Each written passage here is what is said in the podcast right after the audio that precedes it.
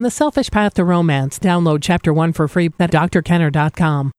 I can't believe you don't want to go to your own son's graduation. It's not a graduation. He is moving from the fourth grade to the fifth grade. It's a ceremony. It's psychotic. They keep creating new ways to celebrate mediocrity, but if someone is genuinely exceptional, this is then not they... about you, Bob. This is about Dash. You want to do something for Dash? Then let him actually compete. Let him go out for sports. It'd be great. And that's that's something we can all use. You don't want to have an easy win, just somebody saying, "Oh, that was great" for something that you that is mediocre, that you know is not great. Maybe it's as, as, simple as a meal that you cooked and it wasn't that great, and somebody's saying, "Oh, it's the best meal I've ever had," or maybe it's an accomplishment that you uh, you passed your course with a C, and somebody says, "Oh, how fabulous!" And what does that do when you get the A? It, it just undermines it. If you work on another course and you get an A, it just undermines your the credibility of the person speaking. It undermines the causal link between your effort and the uh, the the reward that um, the emotional reward that you get. It levels everybody. It's that equality that doesn't work. Everybody is equal. Everybody is not equal. Some of us make better choices. Some of us make bad choices. Some of us occasionally make bad choices, and we want to better those choices so we can enjoy our lives and we need to reward the good people and uh, call the people who are making bad choices, including ourselves, on the carpet. I'm Dr. Ellen Kenner, and my show is The Rational Basis of Happiness. I'm a clinical psychologist. My number is toll free, 1 877 Dr. Kenner. You can call me with any questions that are keeping you awake at night or just stressing you out. And right now, I want to welcome Ryan to the phone. Ryan, you are staying awake at night or you're having some anxiety during your sleep? Yes, I am actually. Yeah, tell me about that. Um, well, it started when I was a kid, and um, I just every time I go to sleep, I feel like fear of it. I I don't know if it's like insecurity about um, like going to sleep, but I get like waves of anxiety, and then um, I'm in med school right now, so I'm you know stressed out during the day, but I should come home and feel tired. But when I lay in bed, everything like uh, just feel my heart pounding and racing and it's not like I'm thinking about school or anything in general, but um, I don't know. And then I start getting afraid of those feel- feelings and fears. And right, that's called a secondary emotion. When you become anxious about your anxious feelings, yeah, it's yeah. a secondary problem. Something triggered the original problem when you were a kid. I mean, it doesn't come out of nowhere. Psychology is causal. Do you know what was going on when you? I don't know if you can remember back that far. I don't know what your age was, but what were some of the key reasons that you would have felt anxious as a kid and uh, a little fearful sleeping?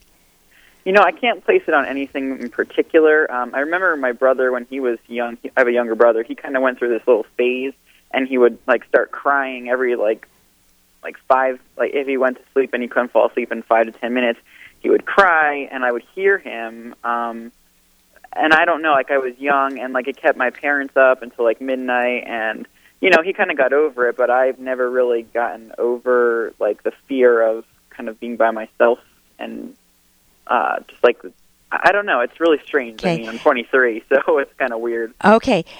Look at how fascinating this is because you're looking for clues. When you have an emotion as an adult and as a very intelligent adult, if you're in med school, when you have an emotion that just doesn't make sense and it's disrupting your life, you want the ability to be able to take a close look at that emotion and allow your mind over time to do the detective work as a as a curious scientist and you're you're starting to talk about it and as you talk about it even though you use you might use words like you know it's weird or it's strange it's not strange it's causal and look at the clues you have so far that there was a sleep problem in your household. Your brother would stay keep everybody awake by crying. So, you know, that's very disruptive. You you want to just be able to gently go off to sleep at night and you don't know when it's going to be punctuated by crying, which just uh, causes a ruckus in the house. Your parents are up and they're frustrated. You know, they're they're up till midnight. They have to wake up the next morning, and so there, you've got some clues from that. Then you mentioned something else in passing. Do you know what it was? I'm not exactly sure. You said being by myself.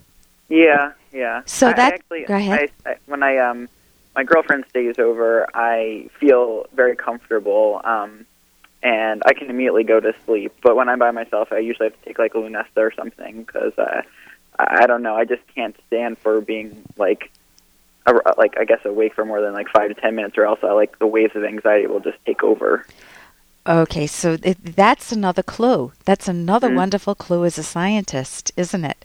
Yeah, that uh, by being by yourself, people, I've worked with many very intelligent adults who've come in and they said they, they've told me they can't sleep. And we do the detective work, and for each person, it's unique. It depends on your own history. Some people maybe had someone break into their house as a kid and they didn't remember it until now somebody else had trauma within their family that happened that their that m- disrupted their sleep pattern as a child. Uh, it doesn't have to be a big thing. I had difficulty sleeping because I saw a movie that was uh, not even a horror movie, but it had a spooky part in it, and that kept me away for a month. And to this day. My husband, if he just comes, you know, and gently comes in the room and puts his hand on the back of my shoulder or something, I might go, like that. you know? yeah, I, I And- do. I'm very jumpy. but I know what that's from, and it's just that silly movie. And the reason I mm. know it is I allowed my mind to do the detective work. And one day I said, Don't go jumping out at me like that. And I immediately remembered from childhood this movie. It was a Hayley Mills movie, I think, The Moon Spinners, where somebody jumps out in a very quiet place. You think nobody's there, and someone jumps out. So, what this is my telling you: don't beat up on yourself like this is weird, this is abnormal, this is strange, and because that's going to fuel the secondary emotion of being anxious about the anxiety.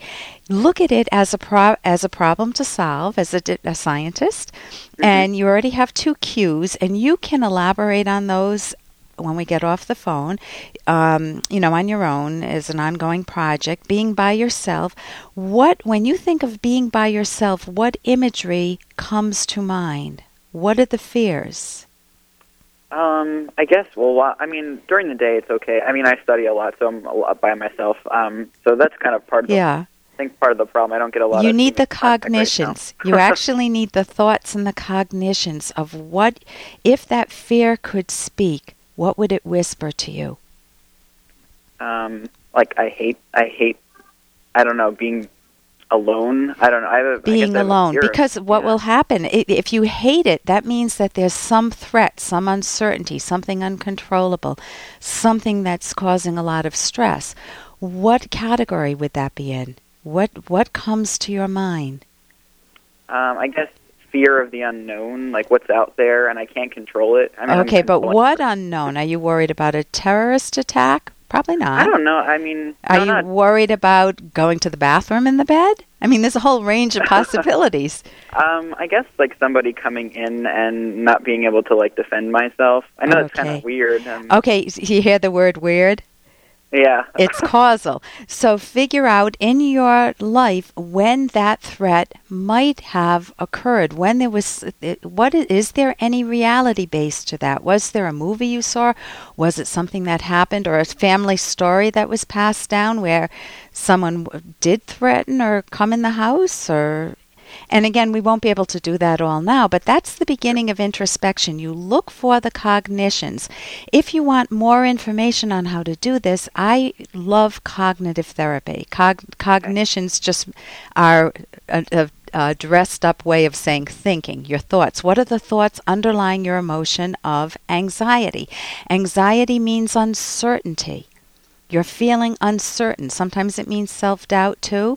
You don't know if you can manage what will happen. People who have served in the war, you know, I have a family member who served in uh, the war, and not in the war, but World War II, actually, yes, and um, had difficulty sleeping because he was afraid he'd be attacked. You mm-hmm. know, that's common. So figure out what in your context leads you to that emotion, Ryan. And you can always look up cognitive therapy. I have a link to it at my website, drkenner.com. Listen, I want to thank you so much for your call. Thank you so much. I Oh, really you. Oh, thank you.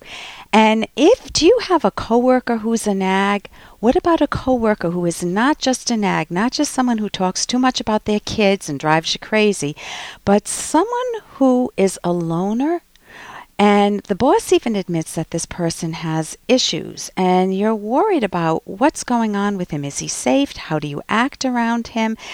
Uh, uh, you're, you're, you might be afraid he might lose it. Coming up, I will talk about this issue with a trauma and crisis expert, Dr. James Campbell, who is the author of Hostage, Terror, and Triumph. I'm Dr. Ellen Kenner on the Rational Basis of Happiness, toll free 1 877 Dr. Kenner, D R K E N N E R. And my website is drkenner.com.